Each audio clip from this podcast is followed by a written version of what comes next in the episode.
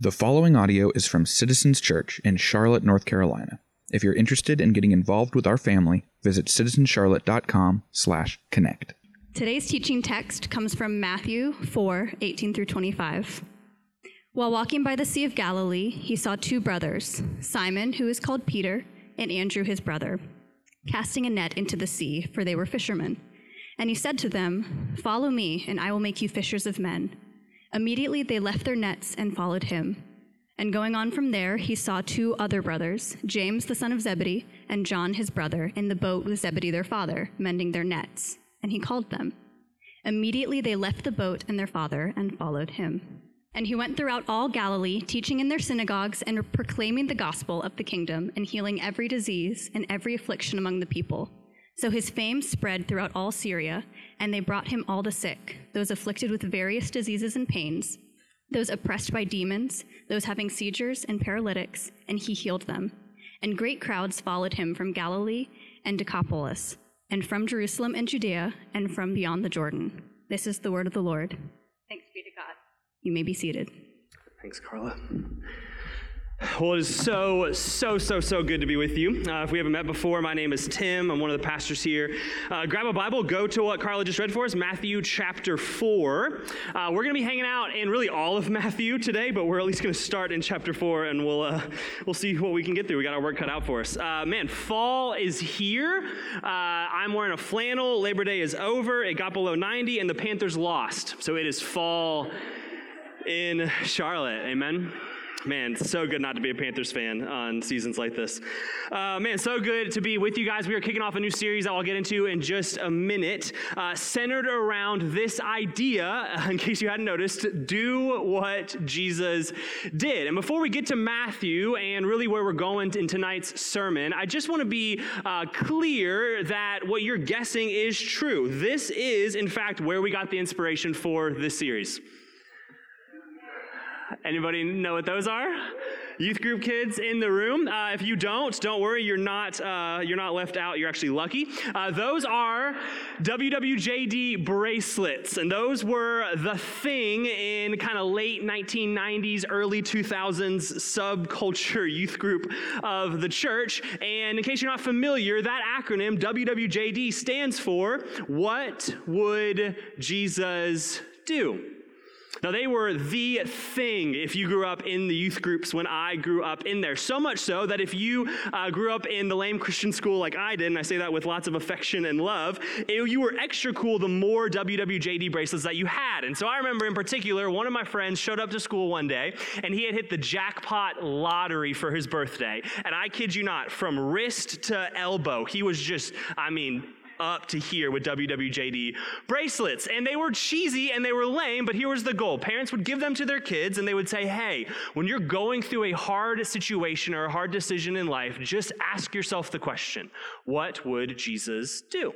So when you're on the playground and that bully pushes you over so they can use the slide before you, before you push them back, stop and ask the question, what would Jesus do? When you're in class and you're like, I have no idea what this test is about, and you're sitting next to the smart kid, before you lean over and cheat off of him or her, stop and ask yourself the question what would Jesus do? Now, I had a really good idea heading into this series where I thought we would hand them out to all of you guys, and it'd be like a fun fashion statement, and the team said no, so we're not doing that. But I am sorry because, in case you haven't noticed and you're not up with current trends like I am, this is cool again. It is actually cool again to wear WWJD bracelets. So, Lindsay was at Brakeman's in Matthews on Friday, and she's sitting there, and somebody walks in, unironically, cool looking from head to toe, wearing a big, bold shirt with the letters WWJD because this is the world that we live in, and everything old is new again, and the spirit of the 90s is alive in Charlotte, North Carolina. Now, I bring all that up because here's the deal. As cheesy as those bracelets were, and they were in fact cheesy, let's all admit it, the idea sort of makes sense. Especially now, as a parent myself, I can see a lot of legitimacy to wanting my children, when they are old enough, to pause and ask the question what would Jesus do? If he was in my shoes, how would Jesus respond? What would he do? How would he live? But here's the beauty of the scriptures and the beauty of our Savior is that we don't really have to wonder. Because Jesus has, in fact, lived and been in our shoes. 2,000 years ago, the Son of God, fully God Himself, becomes fully man. He takes on flesh. He enters into humanity. And for 33 some odd years, he lives a perfect life, not only so that he could die as the perfect sacrifice for sin, but also to show us the most beautiful and flourishing and best way to live. And so the question we get to ask as followers of Jesus that we're going to be exploring over the next 10 weeks is not what would Jesus do, but rather what did Jesus do? Because, and here's what I want to lay out for us tonight to kind of set up this series. As Christians, part of following Jesus means doing what Jesus did.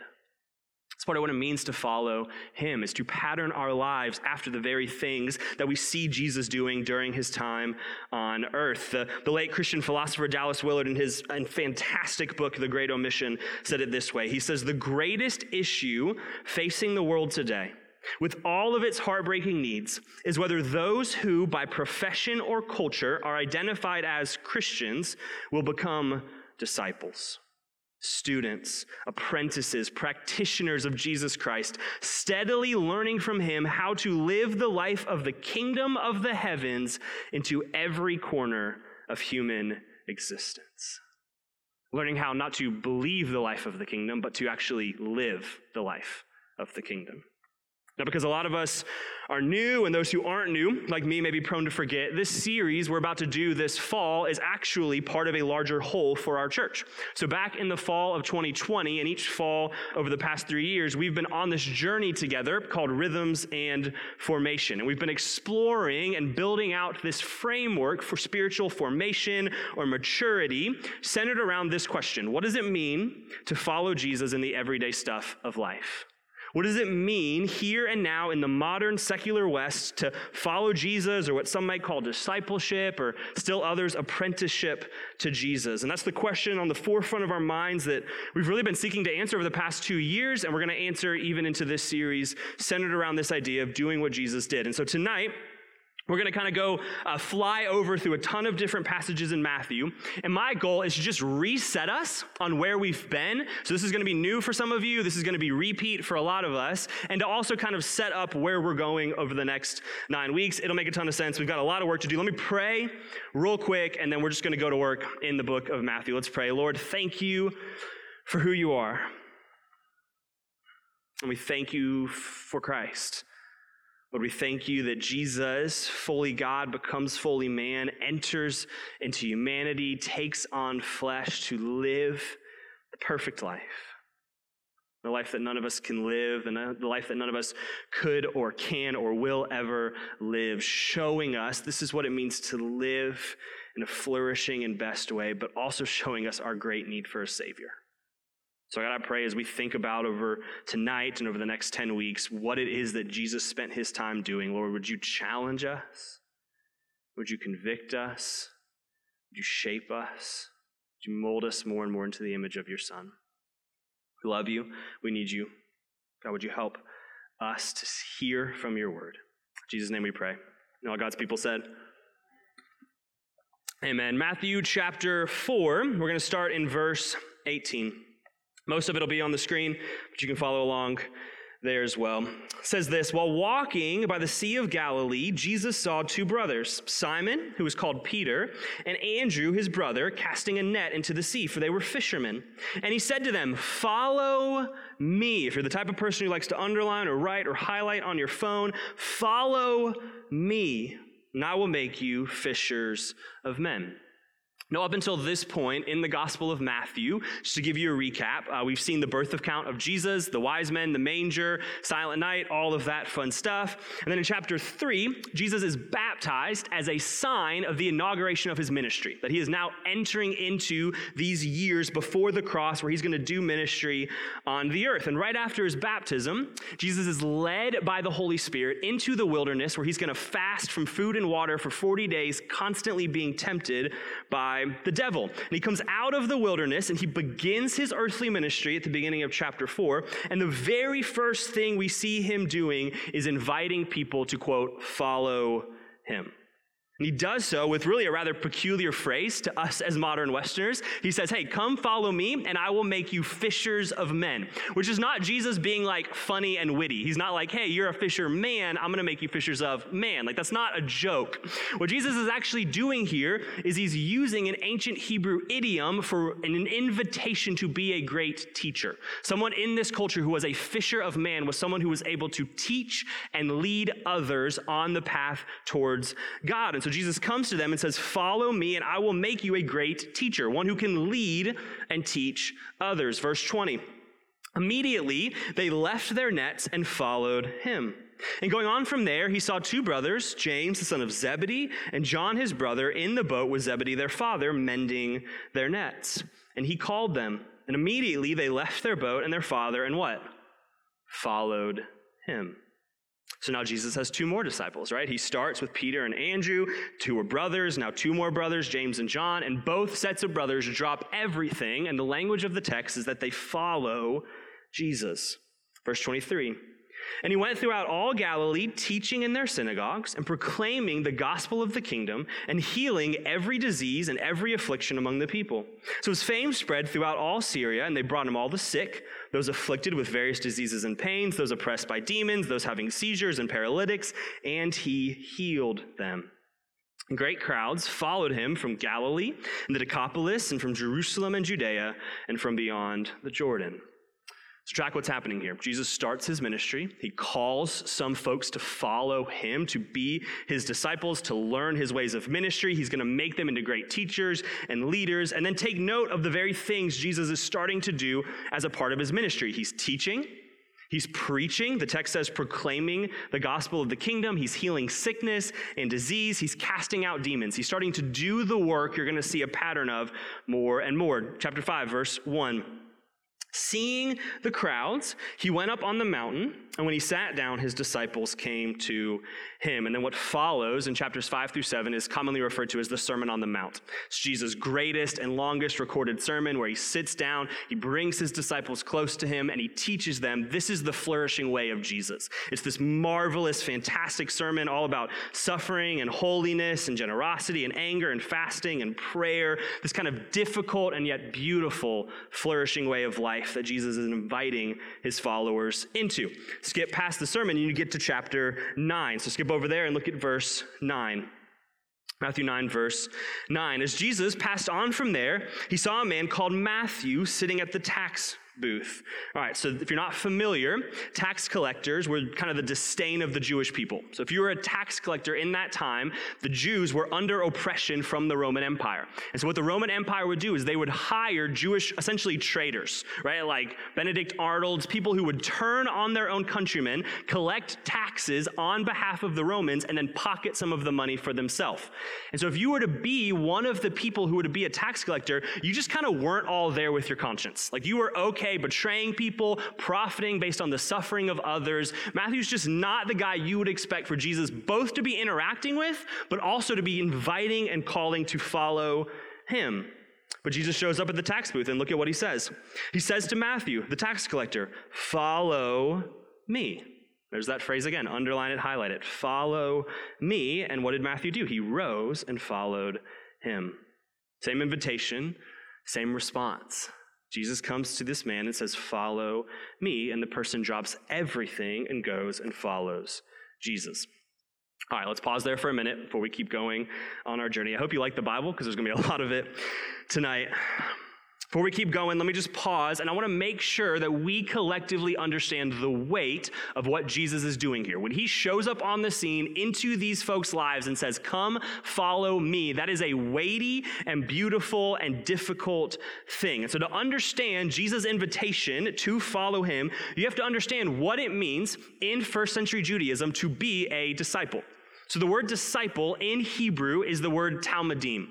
And talmidim can be translated, yes, as disciple, but also as student or follower or apprentice. So, uh, kind of a modern day secular equivalent would be like a carpenter or an electrician or a plumber. Think someone who apprentices, who learns a trade under someone else to eventually take over the trade themselves. Someone who studies and learns and imitates the work of another person. And that's what it meant to be a, a Talmidim, a disciple in ancient Judaism, someone who apprenticed under a rabbi a Jewish teacher of the law. Now, here's what it meant to be a Talmidim. So before you even reached that stage where you were officially someone's disciple, in this culture, you went through 14 to 15 years of intense training and schooling, during which you memorized most of what we have today as the Old Testament.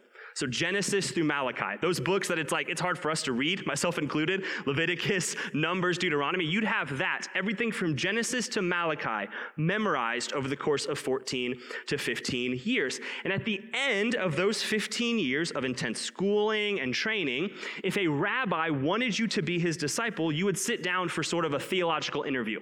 They would ask you questions about your doctrine, about your theology, about how you interpret and read the scriptures, question after question. And if the rabbi deemed you worthy of being his Talmidim or his disciple, he would say something like, Come and follow me.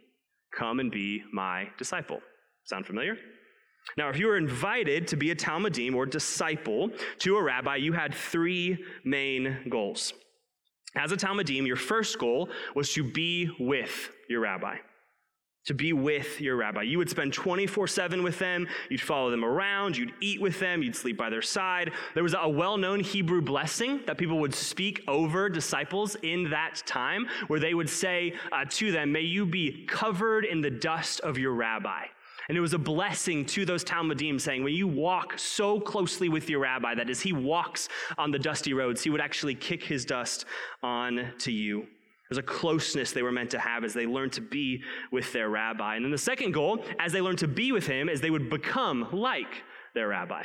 They would become like their rabbi. As they spent all of this time with their rabbi, they learned to be his greatest imitator. They would try as hard as they can to emulate everything, down to mannerisms and way that they talk and speech and how they said things and why they said things and when they said things and their inflection of their voice and how they ate and how they interacted with others. They just wanted to be a carbon copy of the rabbi they were following.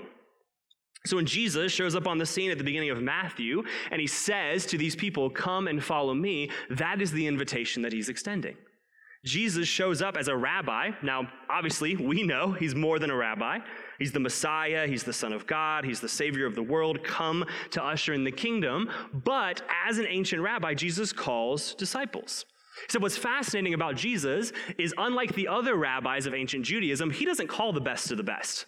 He doesn't sit down with some theological interview about their training and background. He goes to fishermen and tax collectors, the outcasts of society, those that the other rabbis didn't want, those who were rejected. And Jesus says, You guys, you are the ones who I invite to come and follow me.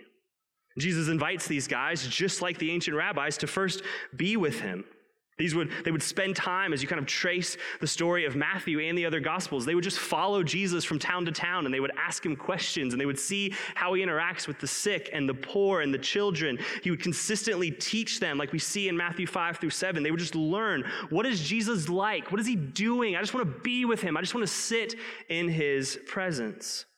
And then after being with him, the goal is that they would become like him. So, as his disciples saw Jesus love, they would learn to love. As they saw Jesus be patient, they would learn to be patient. As they saw Jesus live with joy in the highs and lows of life, they would learn how to live with joy in the highs and lows of life. And is what they're doing. They're being with him, they're becoming like him. But there's a third step in being a Talmidim. And to see that, look a little further down in Matthew chapter 9. We'll pick up the story in verse 35. And Jesus went throughout all the cities and villages, teaching in their synagogues and proclaiming the gospel of the kingdom and healing every disease and every affliction. So, what does that sound like? Matthew 4:23, right? It's a repetition. Jesus is continuing his ministry doing the exact same things we see him doing in Matthew chapter 4. Preaching the kingdom, teaching the way, healing the sick, casting out demons. First in Galilee, now in the surrounding towns and villages. Verse 36 When he saw the crowds, he had compassion for them because they were harassed and helpless, like sheep without a shepherd. Then he said to his disciples, The harvest is plentiful, but the laborers are few. Therefore, pray earnestly to the Lord of the harvest to send out laborers into his harvest. The word send there in verse 38, where he says, Pray earnestly that the Lord of the harvest to send out laborers. It can be traced to where in modern times we get terms like mission or missionary, right? A missionary is one that we talked about a few weeks ago who is sent by God to join him in his kingdom work in the world.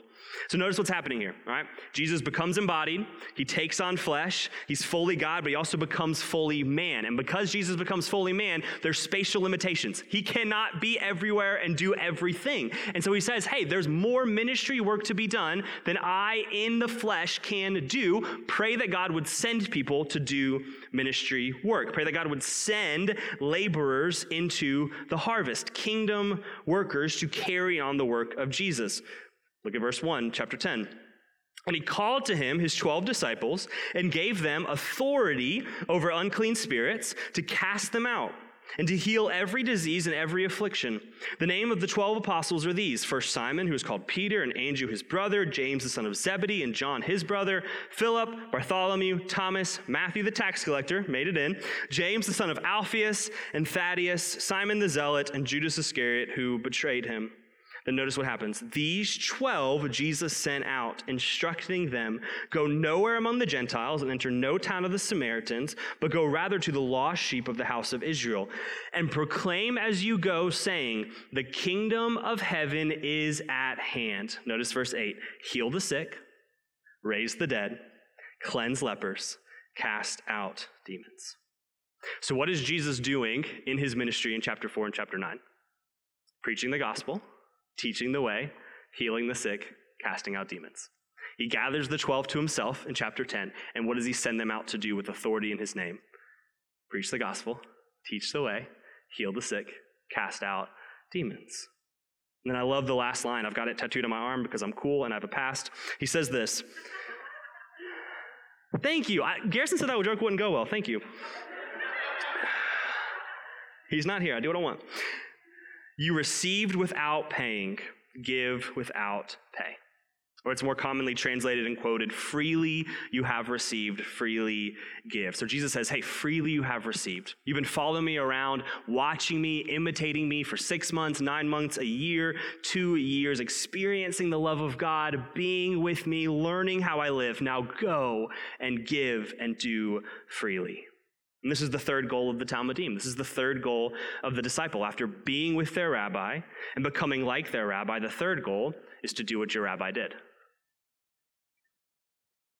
to do what your rabbi did. The eventual goal is that you would be sent out from your rabbi to carry his teachings and his ways to others. You would carry on the work you've been watching him do for a set period of time. Like a good plumber or a good mechanic or a good medical resident or whatever, the eventual goal is to actually be the one doing the work, right? The goal is not to just study a bunch and learn a bunch for the rest of your life. The eventual goal is to become a mechanic or a plumber or someone who actually does the work you are training to do. So Jesus comes as a rabbi rabbi, the Messiah, the Son of God, to usher in God's kingdom. He calls disciples, Come, follow me. And they start to follow him. They're with him. They study the way he, he does things. They imitate his ways. They read the scriptures with him. They pray with him. They Sabbath with him. They live in community and hospitality and generosity. They adopt his lifestyle.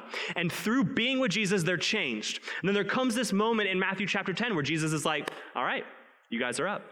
Hey, Peter, you see that demon possessed man over there? You got the Holy Spirit. Go for it.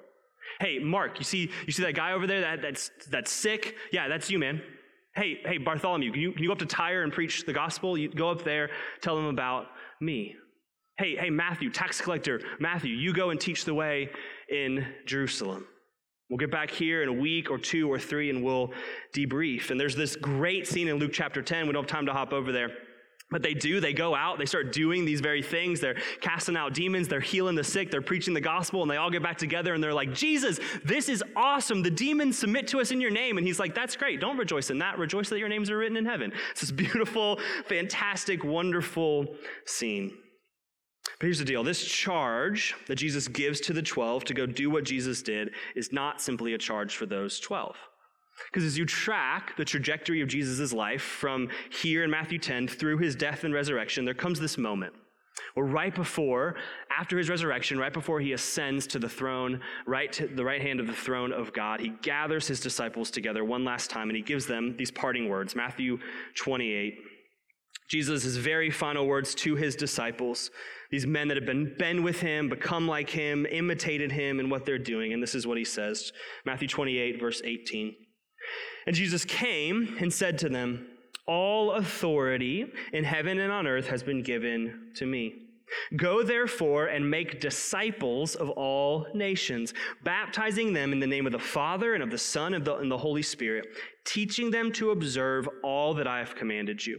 And behold, I am with you always to the end of the age.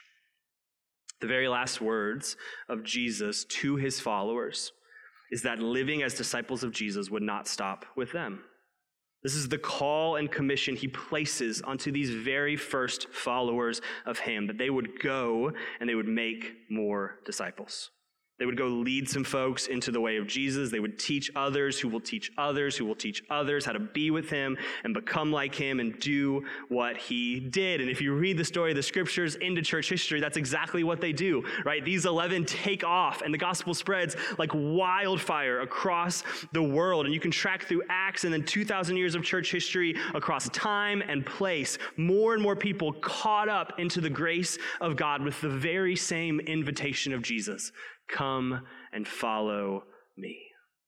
And that was the invitation then, 2,000 some odd years ago. That's been the invitation of Jesus for the last 2,000 years, and that is still his invitation for us. Today, the invitation of Jesus to us is come and follow me. Come and be my disciple. That you too would learn to be with Jesus right? Through these spiritual practices, abiding with Him through Bible reading and prayer and Sabbath and silence and solitude and fasting and feasting, all of these practices that are invitations to just be in the presence of the Lord. And then as we learn to be with Him, then, then we would become like Him. We would embody the very characteristics, the fruit of the Spirit love, joy, peace, patience, kindness, goodness, faithfulness, gentleness, and self control. We would learn to live a life that mirrors the very character of Christ. We've talked about these things over the past two years, right? These have been the invitations for us last fall and the fall before that, that we would learn to be with Jesus and become like him. But it doesn't stop there because the third invitation is we as a church must learn to do what Jesus did. That's the third invitation. That as we're with Jesus more, we're shaped to become like him more, that in the power of the Holy Spirit, we would do the very things Jesus sends his disciples out to do through the power of the Holy Spirit and in his name. That we would do what Jesus did, which then leads to the obvious question so, what did Jesus do? We saw a little bit in Matthew 4 and we saw a little bit in Matthew 9, but as you trace the rest of the Gospels, there's some other things as well that we're going to be covering over the next nine weeks. And this is certainly not everything Jesus does, he does a lot. But here's some of the big categories that we'll be hitting. Jesus uh, did a lot of eating and drinking with those far from God. He sat with folks, he ate with them, he drank with them, he invited them into his presence. He was hospitable to those who did not know him, to those who others would call sinners, the rejects and outcasts of society. Jesus did a lot of preaching the gospel. We're going to see this uh, in two weeks in Mark chapter 4. Jesus comes proclaiming often, the kingdom of heaven is at hand. Jesus spends his time teaching the way. Matthew 5 through 7 is the Sermon on the Mount is a beautiful example of that, where Jesus is teaching us how do we actually live as followers of Christ. Jesus spends a lot of time healing the sick. Town to town, he goes and they bring all of the sick and he heals them. Casting out demons, spiritual warfare, engaging the powers and principalities of darkness that are alive in the world.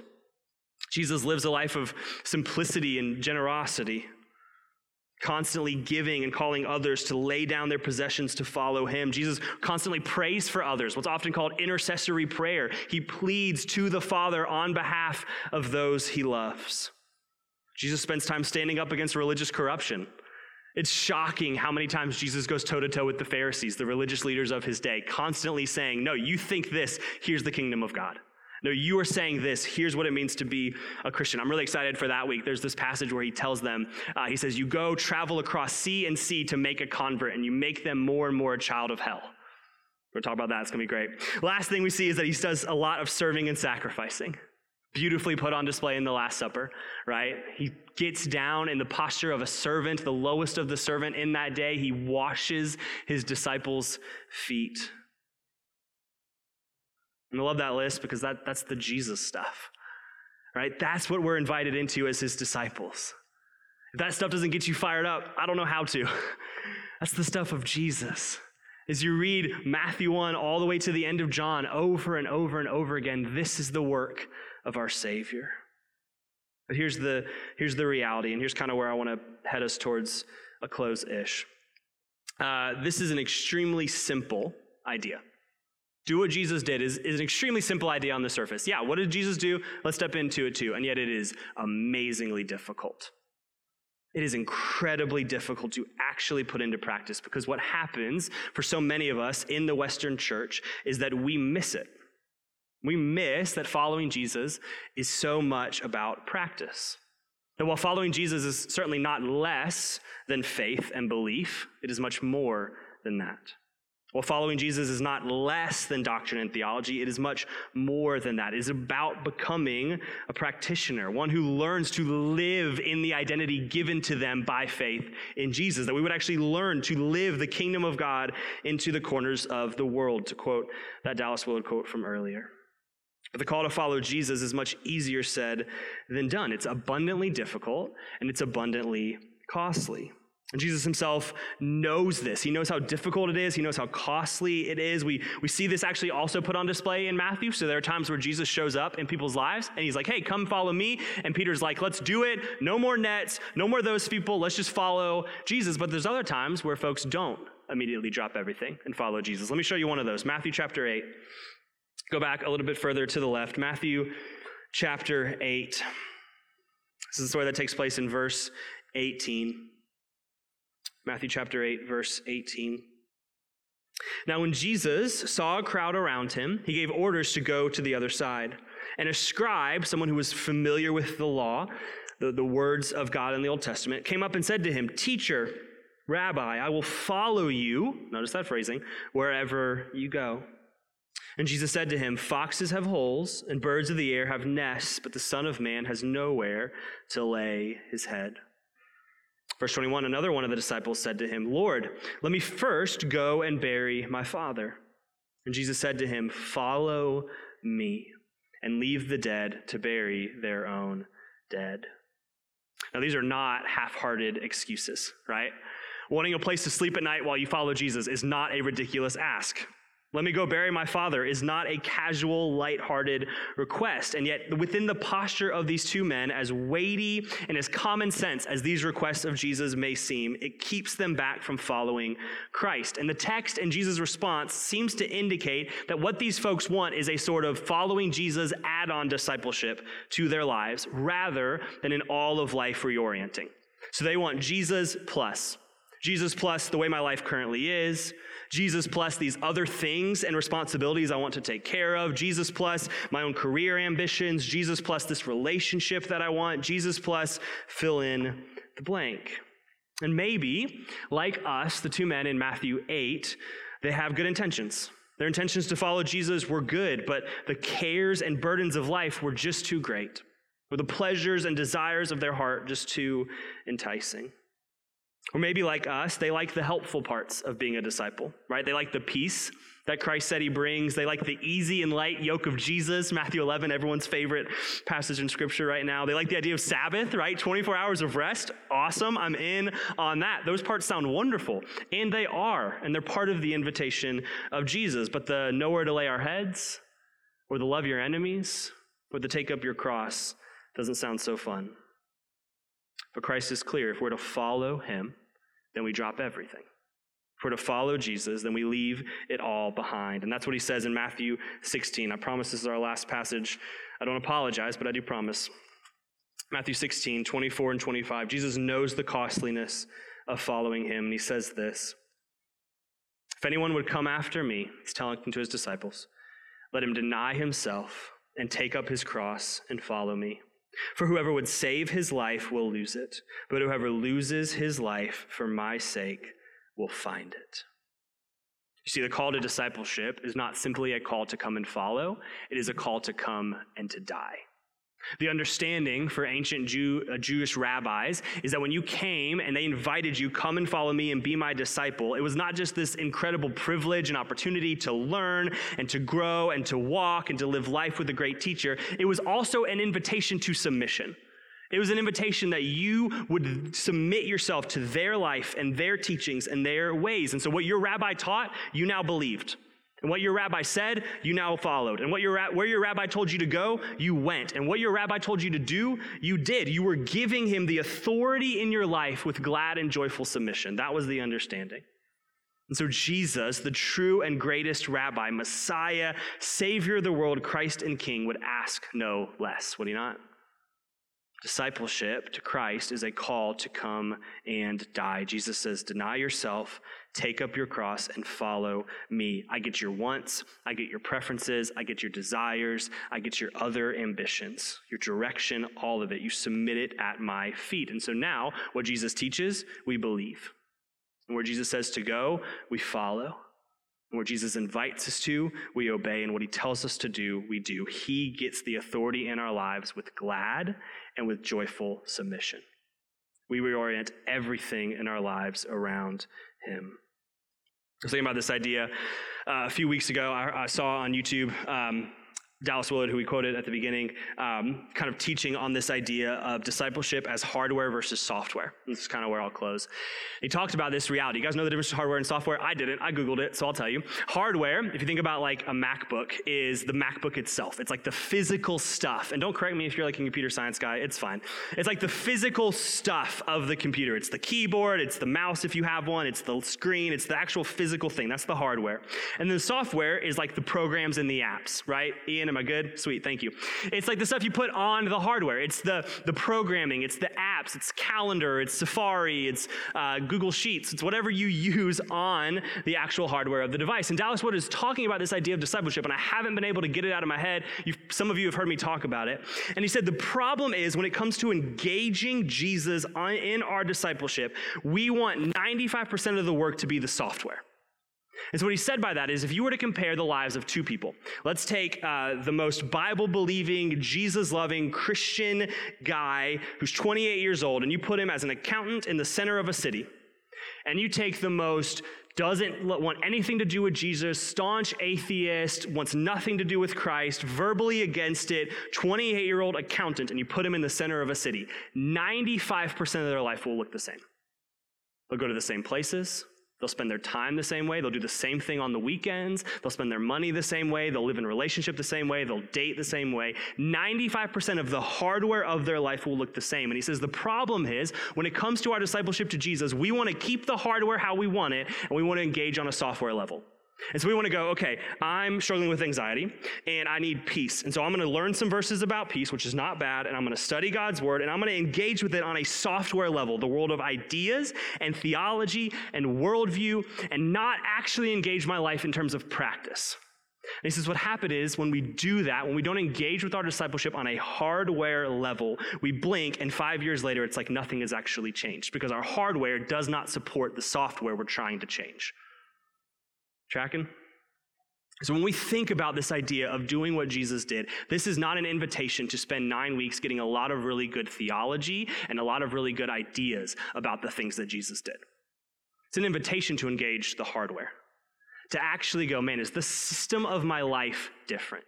Is how I spend my money different? Is how I spend my time different? If you were to compare my life, the 24 7 for an entire week, with the life of my neighbor who wants nothing to do with Jesus, would we spend the money the same? Would we spend our time the same? Would we love our spouse the same? Would we care for our kids the same? Would we work in the, co- in the space office that we work in the same? Is everything about our lives the same? The only difference is I have some thoughts about God occasionally. And the call of Jesus is to go, no, it's practice. Come and follow me. Come and be my disciple. Take up your cross and change everything. Reorient your entire life around the call of Christ. And so, over the course of this series, I'm going to encourage you and challenge you and invite you do not engage theoretically. If you engage theoretically, we're going to get to the end of 10 weeks and you're going to be like, well, that was fun. I learned some really cool ideas about casting out demons. That sounds great. That's like four weeks from now, so look forward to that. But if you do that, you're going to miss the invitation of Jesus. The invitation of Jesus is not come and think some good thoughts about following me. Come and learn some good ideas about following me. What's the invitation of Jesus? Come and follow me. Not to make God love you, let's not get it twisted. Not to earn right standing with God, not to win God's approval, not to have your sins forgiven. We don't go and do a bunch of things with and for and do what Jesus did so that God will love us. But because God loves us, we now step into the invitation of Jesus to follow him because this is the invitation of the gospel that Christ would say, Come, follow me, and die because I first died for you. That's the good news of the gospel that the rabbi savior Jesus, who invites us to be his disciple, would say, Come and die because I came and died. That's the invitation of Christ, that we give up our lives for the one who gave up his life for us. And so Jesus says, Do you see what I've done for you? Do you want to come and follow me? Not half heartedly, not a little bit, not in theory, with all of life reoriented around the good news of Jesus.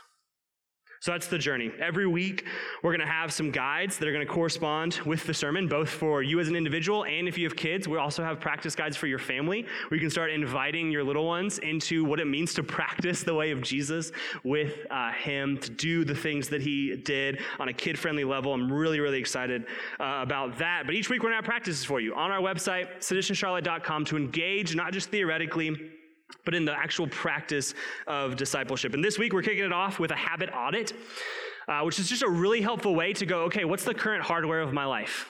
Right? Like, if my life needs to be reoriented around Jesus, what am I currently doing? And does it actually making me more and more into a follower of Christ? Is it actually helping me become more and more like Him? It's going to be on our website. I would encourage you take some time this week, 30 minutes, an hour, and just sit with the Spirit and this habit audit and just self reflect. How is the current systems and my structures of my life actually leading me towards or away from Jesus? I'm really excited about this series. I hope you receive this as an invitation from the Lord to do the very things Christians have been doing for thousands of years to come, to be with our Savior, to become like our Savior, and to do what our Savior did. Let me pray for us. God, thank you for tonight. God, thank you for this invitation of Jesus. God, thank you that the call we see in Matthew 9 and, and Matthew 4 and this invitation from Christ to the disciples to come and follow him. God, thank you that that invitation is still for us today. that you call us to believe, to put our faith in you, to put our hope in you. You say that it's, it's by faith and faith alone that we are saved in Christ, in Christ alone, Lord. But we know the invitation is not just to come and have faith, but to also come and follow, to come and lay down our lives, to come and practice your ways. Once I pray over this fall, God, this would not be something we just engage with on a theoretical level and the level of ideas. God, that we would not just try to change the software, that we would not just change our minds, but that as we change our minds by the power of the Spirit, you would then begin to change our hearts and then begin to change our lives. We want to engage with this. We want to be people that learn to live as disciples, carrying the good news of the kingdom into all of creation. God, we need your help. And the beauty of you is that you don't call us to go anywhere you haven't first gone. And so your invitation to come and die only follows the beautiful reality that Christ first came and died for us. So you invite us to see our Savior both on a cross, but also risen and ruling and reigning, inviting us to come and to follow Him.